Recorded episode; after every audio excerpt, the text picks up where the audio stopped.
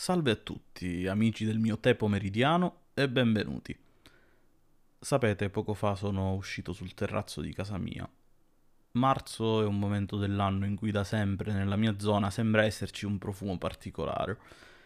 L'autunno comincia a diventare un ricordo e una primavera sempre generosa riempie l'aria di pollini che oltre a dar fastidio agli allergici sanno di fresco, di natura. Questo periodo mi riporta sempre ai tempi della scuola, a quel magico momento dell'anno in cui forza e concentrazione già non eccezionali venivano pesantemente meno e improvvisamente diventavi una banderuola in balia del vento primaverile. Non sono mai stato un amante della primavera, nonostante io sia nato a maggio, però questa sensazione di abbandono mi ha sempre dato vibrazioni positive. A questa sensazione leggo tanti ricordi e tanti momenti del passato. Eh, ricordo che dopo la scuola a volte mi abbandonavo su una panchina che stava sotto un albero dalle fronde spesse. Eh, la luce filtrava a malapena e la strada aperta mi soffiava addosso un vento leggero che di solito si traduceva in mal di gola, ma lì sul momento era bello. Ecco, forse una delle cose che questo periodo storico mi ha tolto è proprio quella sensazione di abbandono eh, sono uno che cerca l'armonia, a volte anche in ciò che c'è di disarmonico al mondo. Eh, spesso la trovavo proprio in quei momenti in cui la mancanza di preoccupazione era la sensazione migliore che potessi provare. È un periodo questo in cui invece sono sempre preoccupato. E non voglio lamentarmi, perché so che tanta gente che ne ha molto più diritto di me rimane inascoltata eh, però prendetelo per ciò che è, il piccolo punto di vista di una piccola persona normale. Penso che quel senso di sicurezza e di armonia sia la cosa peggiore che questa situazione potesse toglierci.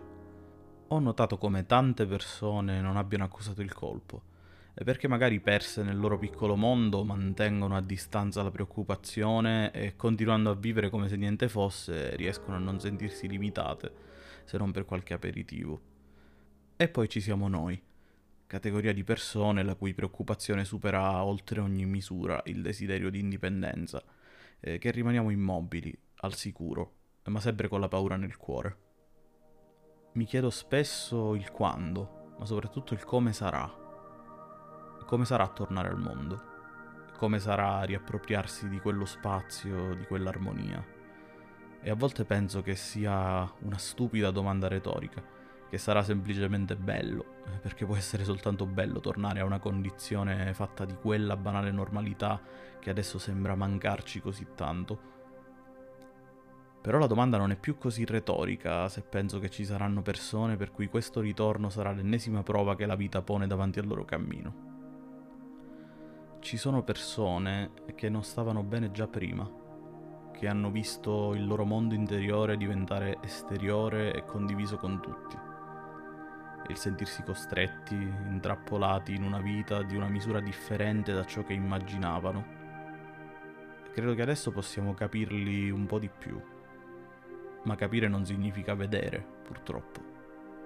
Quelle persone si sono mosse non viste anche questa volta, perché non avremmo mai pensato che capitasse anche a noi, e questa è stata l'ennesima scusa per non vedere oltre il nostro naso. Penso poi alle nuove vittime di questo delirio eh, quelli che hanno perso ogni cosa e che dovranno ripartire dal nulla, eh, ma con molta preoccupazione in più per il futuro. No, eh, non riesco a pensare che andrà bene per tutti, che il ritorno sarà un sollievo per tutti, ma di certo sarà meglio di tutto questo e tanto mi basta. Seguiva sempre un mal di gola a quelle sessioni di abbandono sulla panchina forse l'umanità sta scontando un abbandono di tutto ciò che di buono c'era in noi. E questo è solo il grande mal di gola che precederà una nuova primavera. So che è più facile pensare che nulla diventerà migliore, eh, ma se anziché pensare a tutto come sto facendo io, tu iniziassi da te, comincia a diventare migliore. Adesso sai che cosa eri prima e sai che cosa sei adesso. Fai in modo di non ricadere nel male passato. Fai in modo che questa volta il mal di gola ti insegni a coprirti il collo e che non sempre la felicità viene dall'abbandono, ma viene più spesso dalla cura.